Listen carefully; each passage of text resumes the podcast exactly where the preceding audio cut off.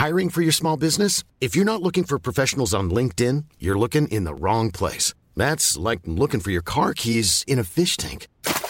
LinkedIn helps you hire professionals you can't find anywhere else, even those who aren't actively searching for a new job but might be open to the perfect role. In a given month, over 70% of LinkedIn users don't even visit other leading job sites. So start looking in the right place. With LinkedIn, you can hire professionals like a professional. Post your free job on linkedin.com slash people today.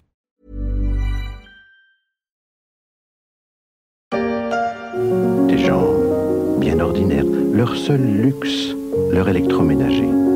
Ils voulaient une marque allemande, n'importe laquelle, mais sur les conseils d'amis d'outre-Rhin, de bien braves gens comme eux, ils choisirent mille, car, comme dit Helmut, Faudrait pas confondre Wagner et Frida Papa.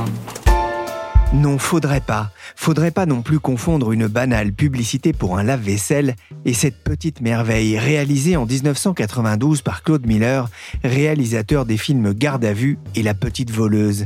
1000, la Deutsche Qualität. Plus de 120 ans après sa création, la marque allemande continue de faire rayonner l'équipement de la maison européen. Vous reprendrez bien un peu de Wagner?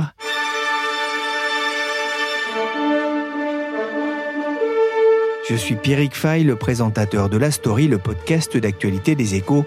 Vous pouvez nous retrouver sur toutes les plateformes de téléchargement et de streaming telles Google Podcast, Podcast Addict, Deezer, Castbox ou encore Amazon Music. Abonnez-vous pour ne manquer aucun épisode. Miele a créé le premier lave-linge, les premiers aspirateurs et la vaisselle électrique, et même des voitures le premier lave-linge en 1901 et dire que la mère Denis a attendu les années 70 pour s'offrir une vedette dans sa buanderie. Ça c'est vrai ça Pour le lave-vaisselle, il a fallu attendre un peu plus longtemps, 1929, deux inventions qui ont changé la vie des ménagères à une époque où le partage des tâches était encore une conception lointaine. Les temps ont changé, mais une chose semble éternelle, c'est l'attachement de la marque Miele à la notion de qualité, une qualité qui a un prix, et pour une fois l'inflation n'y est pour rien. Nathalie Villard, journaliste aux Éco Weekend, s'est rendue en Allemagne à la découverte des secrets de fabrication de cette marque allemande plus que centenaire. Elle est aujourd'hui dans la story pour les partager avec nous. Bonjour Nathalie. Bonjour Pierrick. Ravi de vous retrouver dans la story. Vous poursuivez vos pérégrinations journalistiques dans l'industrie mondiale après Chour, Levis ou encore Harris, des podcasts à retrouver sur leséchos.fr. Vous avez traversé le Rhin pour vous rendre à Gütersloh, pas très loin de Bielefeld et de Münster, c'est dans l'est de la Ruhr. C'est le berceau de cette entreprise plus que centenaire plus que centenaire, hein. pour elle, tout démarre en 1899 et dans un coin de l'Allemagne qui, à l'époque, est euh, vraiment plus que rural, hein, une campagne euh, très retirée et le fief de l'entreprise est toujours là. Ah, ils ont démarré avec des barattes à beurre et, aux surprises, leur première baratte fonctionne toujours plus de 100 ans après? Et qui fonctionne encore. Je l'ai vu fonctionner parce qu'il y a un, petit musée dédié euh, à la marque à l'entrée de l'usine et le directeur du musée était très fier de me montrer que, en un tour de manivelle, la baratte à beurre née en 1899 fonctionnait toujours. Ah, et l'entreprise va ensuite se spécialiser dans la fabrication d'appareils ménagers pour la cuisine et aussi le soin du linge, avec leur premier lave-linge en 1901, alors qui n'a pas grand-chose à voir avec les appareils modernes d'aujourd'hui. Il y a aussi des aspirateurs en 1927 puis deux ans plus tard, leur premier lave-vaisselle électrique.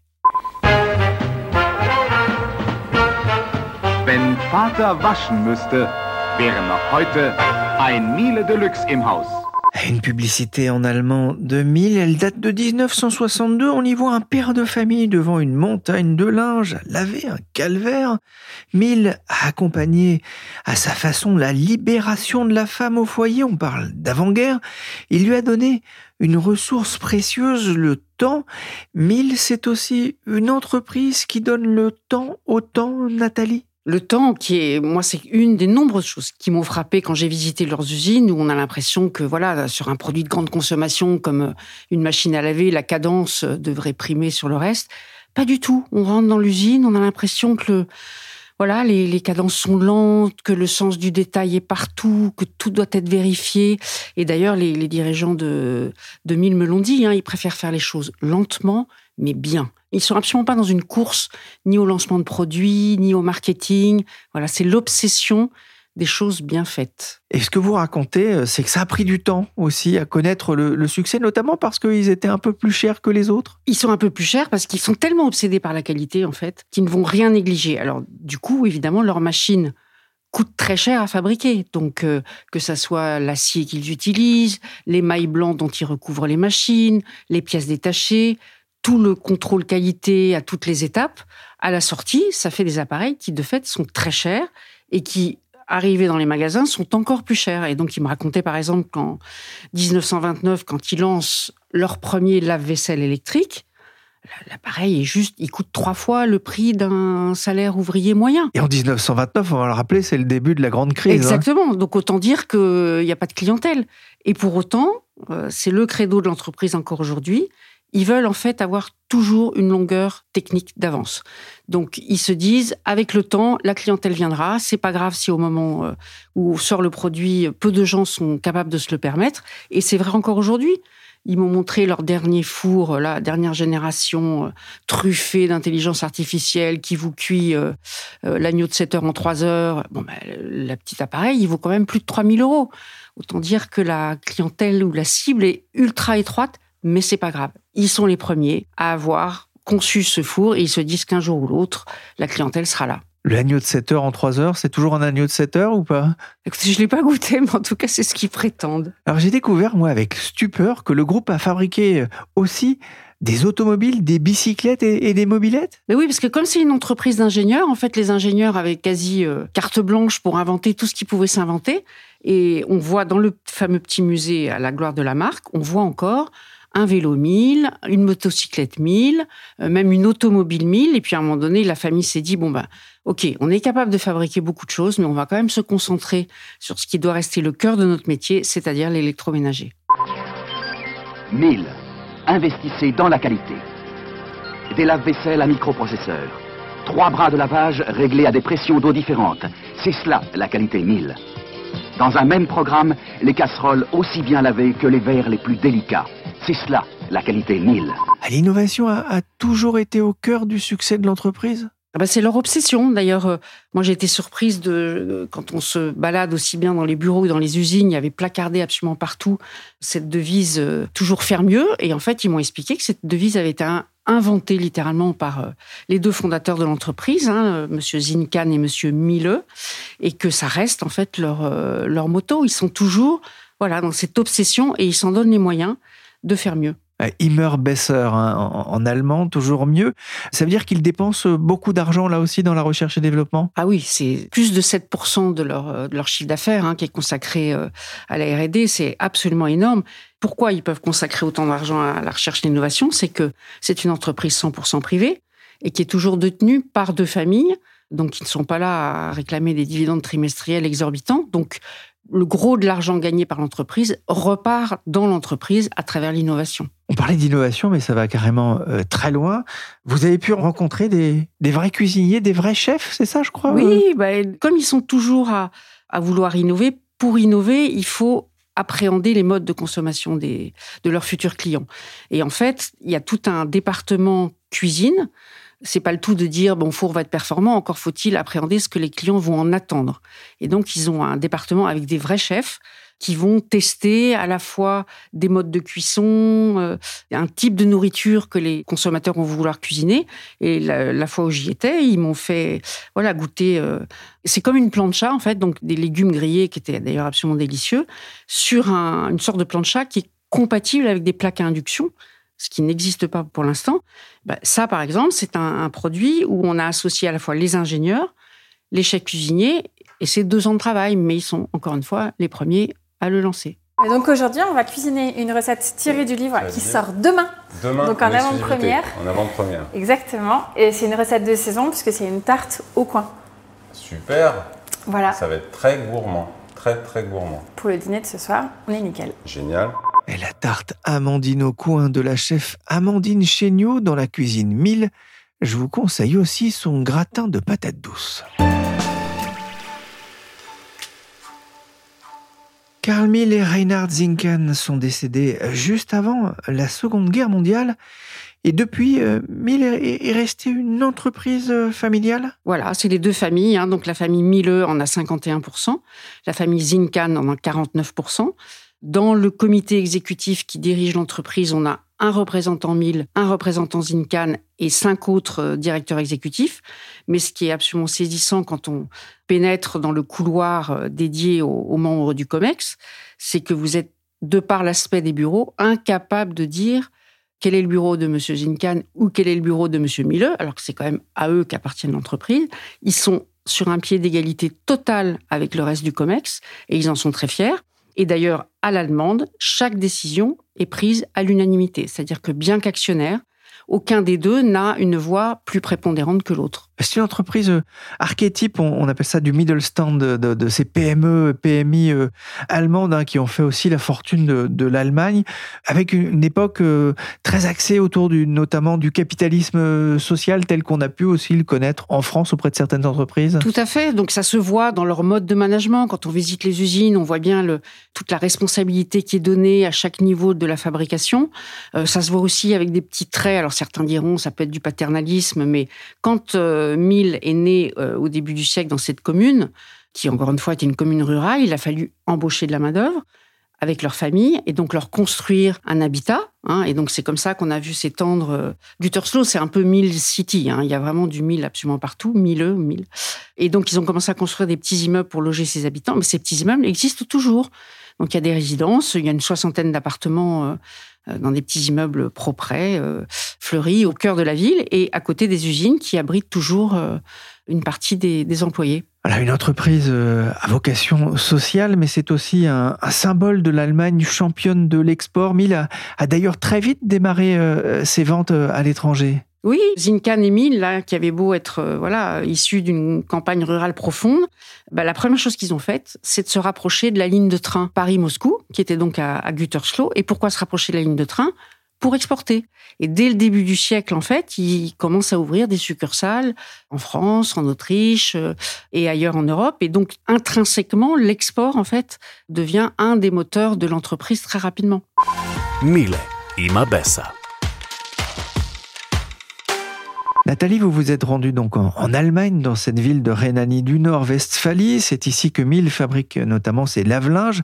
C'est un peu un monde d'usine à la campagne. euh, Pas étonnant que l'histoire ait démarré avec une baratte à beurre. Voilà, une baratte à beurre, parce qu'en fait, euh, Zinkan et, et son compère euh, Mill ont démarré en vendant du petit matériel aux agriculteurs du coin. Ils sillonnaient la campagne à vélo.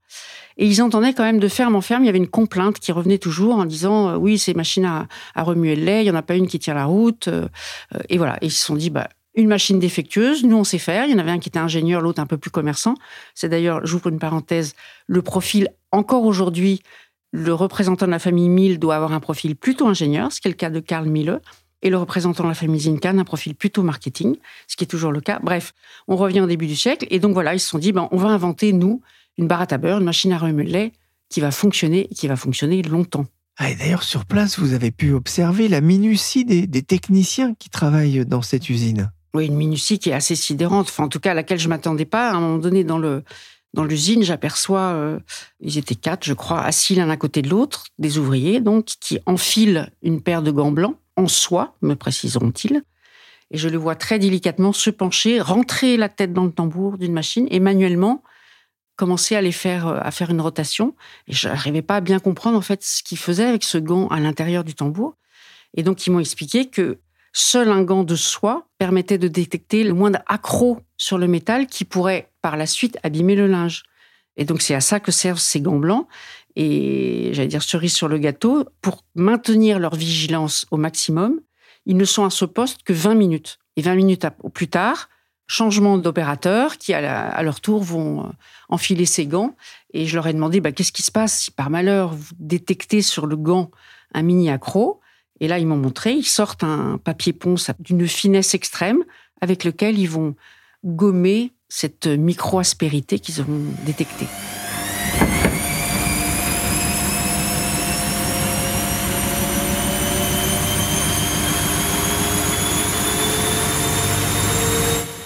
Une machine à laver en mode essorage, ça fait du bruit. Le bruit euh, semble d'ailleurs vous avoir remarqué dans, cette usine. On est vraiment dans un domaine industriel. Ah, terrible. Au début, j'ai Je me suis dit non, je vais faire ma coquette, j'ai pas besoin des, bouches-oreilles. Et en fait, on rentre. Donc ça, on est en amont hein, de la production. C'est la partie de l'usine qui va fabriquer les pièces détachées et certaines très très lourdes qui vont servir à fabriquer le lave-linge. Parce que c'est une des spécificités de, de Mille, c'est qu'ils fabriquent quasiment toutes les pièces détachées. Hein. Ils sont quasi en autarcie en fait. Et donc dans cette unité de fabrication, ils reçoivent d'énormes rouleaux d'acier hein, qui sont confectionnés par euh, ThyssenKrupp euh, et dans lesquels des presses qui sont lourdes comme 80 bus, hein, c'est l'image qu'ils m'ont donnée, vont venir découper ces parois d'acier qui vont servir en fait à faire la coque des futurs lave-linges. Donc le bruit est absolument assourdissant. On est quand même dans un voilà, il y a du feu, il y a des presses, il y a du, c'est de la métallurgie lourde. Ah, vous le disiez, le groupe fabrique quasiment tout en interne, y compris, et ça, ça peut surprendre l'électronique. Voilà, donc après avoir vu euh, cette usine très manuelle, mécanique, etc., ils m'ont dit venez, on va cette fois-ci vous allez enfiler une charlotte et une blouse blanche. Hein. donc je suis passé du protège son et alors là un univers totalement différent. Là, on est vraiment dans un, une usine 4.0 totalement stérile. Et c'est là où en fait où ils fabriquent eux-mêmes, ce qui est rarissime dans le secteur, tout leur circuit électrique.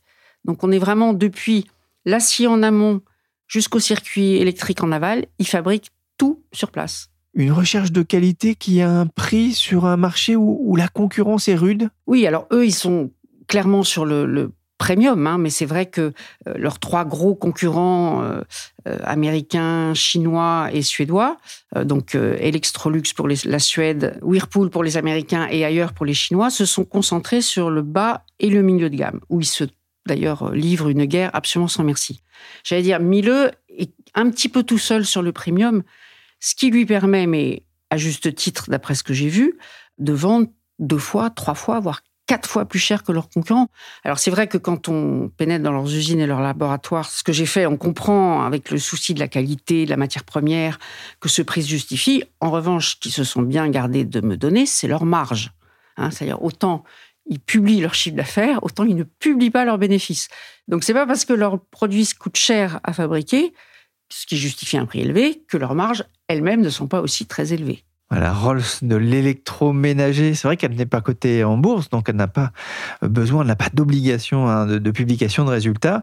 La Dodge Qualität, ça se paye même en période d'inflation. Comment le groupe a-t-il résisté justement ces derniers mois? Bah, Plutôt bien, parce que ça c'est vrai de tous les acteurs de l'électroménager, mais quand on s'est retrouvés tous confinés avec le Covid, eh ben, on s'est mis à faire plus de lessive, parce que toute la famille était à la maison tout le temps. On s'est mis à laver plus de vaisselle, puisqu'on prenait les repas matin, midi et soir à la maison. Donc, paradoxalement, le secteur de l'électroménager a très peu souffert du Covid et des confinements. En revanche, là où Mille a mieux tiré son épingle du jeu, c'est que quand le, confinement a été levé et que l'offre et la demande est repartie euh, en flèche, il y a eu des vrais problèmes d'approvisionnement de pièces détachées, notamment pour ceux qui sous-traitent cette production euh, en Chine ou en Asie. À partir du moment où Mill avait une production quasi euh, intégrée pour tous ses composants, ils ont pu en fait repartir très vite et plus vite que les autres. Et l'an dernier, le groupe a publié un chiffre d'affaires de près de 5 milliards et demi d'euros, dont les trois quarts réalisés hors d'Allemagne, le groupe vise à présent les 8 milliards d'euros de chiffre d'affaires à l'horizon 2030, en partie grâce à des opérations de croissance externe. En 2021, il a notamment racheté Otto Wilde, le roi allemand du barbecue. Imaginez n'avoir besoin que d'un seul appareil pendant 20 ans. Un appareil qui lave vos verres de manière à ce qu'ils gardent leur brillance dans le temps.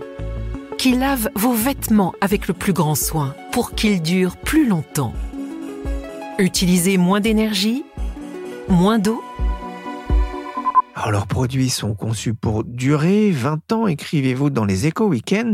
À l'heure de la sobriété, de la lutte contre l'obsolescence programmée, c'est un, vrai atout marketing pour le groupe? Ah oui, totalement. C'est la raison pour laquelle euh, disent-ils, hein, à travers leurs études consommateurs, euh, euh, les gens sont prêts à payer trois ou quatre fois plus cher une machine à laver. Et c'est euh, Monsieur Zinkan qui m'a montré, il était tout fier de me montrer sa lettre, hein, une lettre d'une cliente, elle était autrichienne, je crois, qui lui expliquait qu'au bout de 38 ans, sa machine avait fini par rendre l'âme, mais qu'avec 38 ans de longévité, c'était de fait la machine la moins chère qu'elle ait jamais achetée. Et d'ailleurs, pour s'assurer de, cette durée de vie longue, Mill fait passer des tests scrupuleux à, ses appareils. Redoutable. Hein. Ils ont un, laboratoire de tests et de torture euh, que j'ai pu visiter. Alors, que j'ai pu visiter, mais quand même un petit peu de loin, parce que j'ai compris que dans les machines qui étaient en train d'être testées, il y avait aussi des prototypes de futurs lancements. Donc, euh, ils m'ont laissé rentrer, mais un peu sur le pas de la porte. Tout ça, évidemment, monitoré, parce que la data est très importante, mais ils prennent au hasard sur les chaînes de fabrication des machines à qui ils vont faire vivre 20 ans d'usage d'une famille de 2, 3 ou 4 personnes, donc jusqu'à 5000 cycles. Et au fur et à mesure de ces 5000 cycles, ils vont mesurer éventuellement s'il y a des points où, euh, voilà, où la machine commence à fatiguer, à quel endroit, pour garantir au bout du compte un usage de 20 ans et des capteurs recueillent les données de milliers d'indicateurs suivis en temps réel, sachant que le groupe se concentre plus aujourd'hui sur les performances environnementales pour réduire la consommation d'eau ou d'électricité, mais aussi le niveau sonore de ses lave-linges et autres lave-vaisselle. Le groupe promet aussi une disponibilité des pièces détachées jusqu'à 15 ans après la sortie d'un modèle. Au siège de Mille, à Gütersloh, la réserve centrale stocke plus de 70 000 composants. Die Torte ist weg. Das Geschirr ist sauber. Nichts ist verstopft. Das meinen wir, wenn wir sagen, Miele Geschirrspüler, die Zuverlässigkeit selbst. J'ai retrouvé cette publicité allemande de 1967 avec un technicien mille qui montre les qualités de ce lave-vaisselle en plaçant un bon gros gâteau à la crème dedans. Après le lavage, il n'en reste plus rien. Bon, ma grand-mère m'a toujours dit qu'il fallait pas jouer avec la nourriture. On l'a compris, Mill joue la carte de la durabilité. Ça vaut aussi pour son modèle économique, celui d'une entreprise familiale non cotée en bourse. Et l'un des secrets de sa réussite, c'est aussi la façon dont, dont la famille s'est entourée pour diriger cette entreprise de plus de 20 000 salariés. Tout à fait. Ils ont réussi, en fait, contrairement à d'autres groupes euh, où les familles actionnaires sont également aux manettes, euh, ils ont eu l'intelligence assez tôt de dire, OK, nos deux familles, Mille et Zinkan, détiennent l'entreprise. Nous aurons un dirigeant représentant de chaque famille au sein du comité exécutif mais il nous faut absolument nous entourer dans des tas d'autres compétences, de dirigeants indépendants, donc extérieurs aux familles, qui vont nous aider à prendre les bonnes décisions. D'où cette gouvernance complètement atypique, hein, où on a un COMEX avec deux représentants des familles actionnaires, mais dont la voix ne l'emporte pas sur les quatre autres. Et ils m'ont expliqué qu'en fait, chaque décision stratégique se prend à l'unanimité et où chacun, directeur financier, directeur du marketing, directeur industriel, va en fait donner son avis du point de vue de sa direction et de son métier. Et à la fin, les décisions se prennent à l'unanimité. Et une fois qu'elles sont prises à l'unanimité, ça prend du temps évidemment, mais c'est la force aussi du système allemand, c'est que bah, tout le monde les approuve, donc après derrière ça déroule. C'est-à-dire qu'à partir du moment où c'est une décision où tout le COMEX a dit oui, l'exécution, j'allais dire, se fait euh, sans heurts. Il y a toujours deux familles euh, aux manettes, il y aura bientôt une cinquième génération, mais là aussi, il y a un apprentissage qui est assez long pour monter en fait. Ah oui, oui, tout ça est très codifié. Alors j'ai quand même osé, bien que M. Zinkan est le plus âgé, hein, il a 64 ans, j'ai quand même osé lui demander si euh, euh, la cinquième génération était déjà en préparation. Il m'a dit non, pas du tout, parce que enfin il en parle de manière assez ouverte. Ils disent bah, aussi bien mes enfants que les enfants de Mille et mes neveux sont tous dans la vingtaine, donc plutôt encore étudiants. Ceci dit, ils ont une idée très précise des cases que doivent cocher ceux de chaque famille qui se porteraient candidats.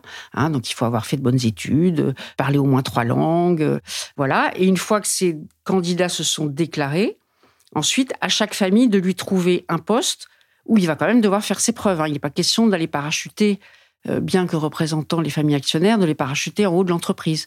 Et euh, Zinkan, qui a quand même toujours un, trait d'humour, m'a dit. Et ensuite, il faut quand même qu'ils aient envie de revenir revivre à Gütersloh parce que les hivers peuvent y être très longs. Merci Nathalie Villard, journaliste aux Éco Weekend, pour cette découverte du modèle allemand de 1000 un modèle qui pourrait vaciller. La raison, les conservateurs allemands veulent porter un projet de loi pour établir un taux d'imposition unique de 10% sur l'héritage, qu'il s'agisse d'un yacht ou d'une entreprise familiale, une décision qui affole les nombreuses entreprises familiales allemandes, avec le risque selon Reinhard Zinkan que si les fonds disponibles ne suffisent plus à payer les droits de succession, il faille vendre d'autres actifs, voire des parts de l'entreprise ou contracter des emprunts. Tous les détails sur leséchos.fr avec le décryptage de Nathalie Steiver. La story s'est terminée pour aujourd'hui. Cet épisode a été réalisé par Willy Gann, chargé de production et d'édition Michel Varnet.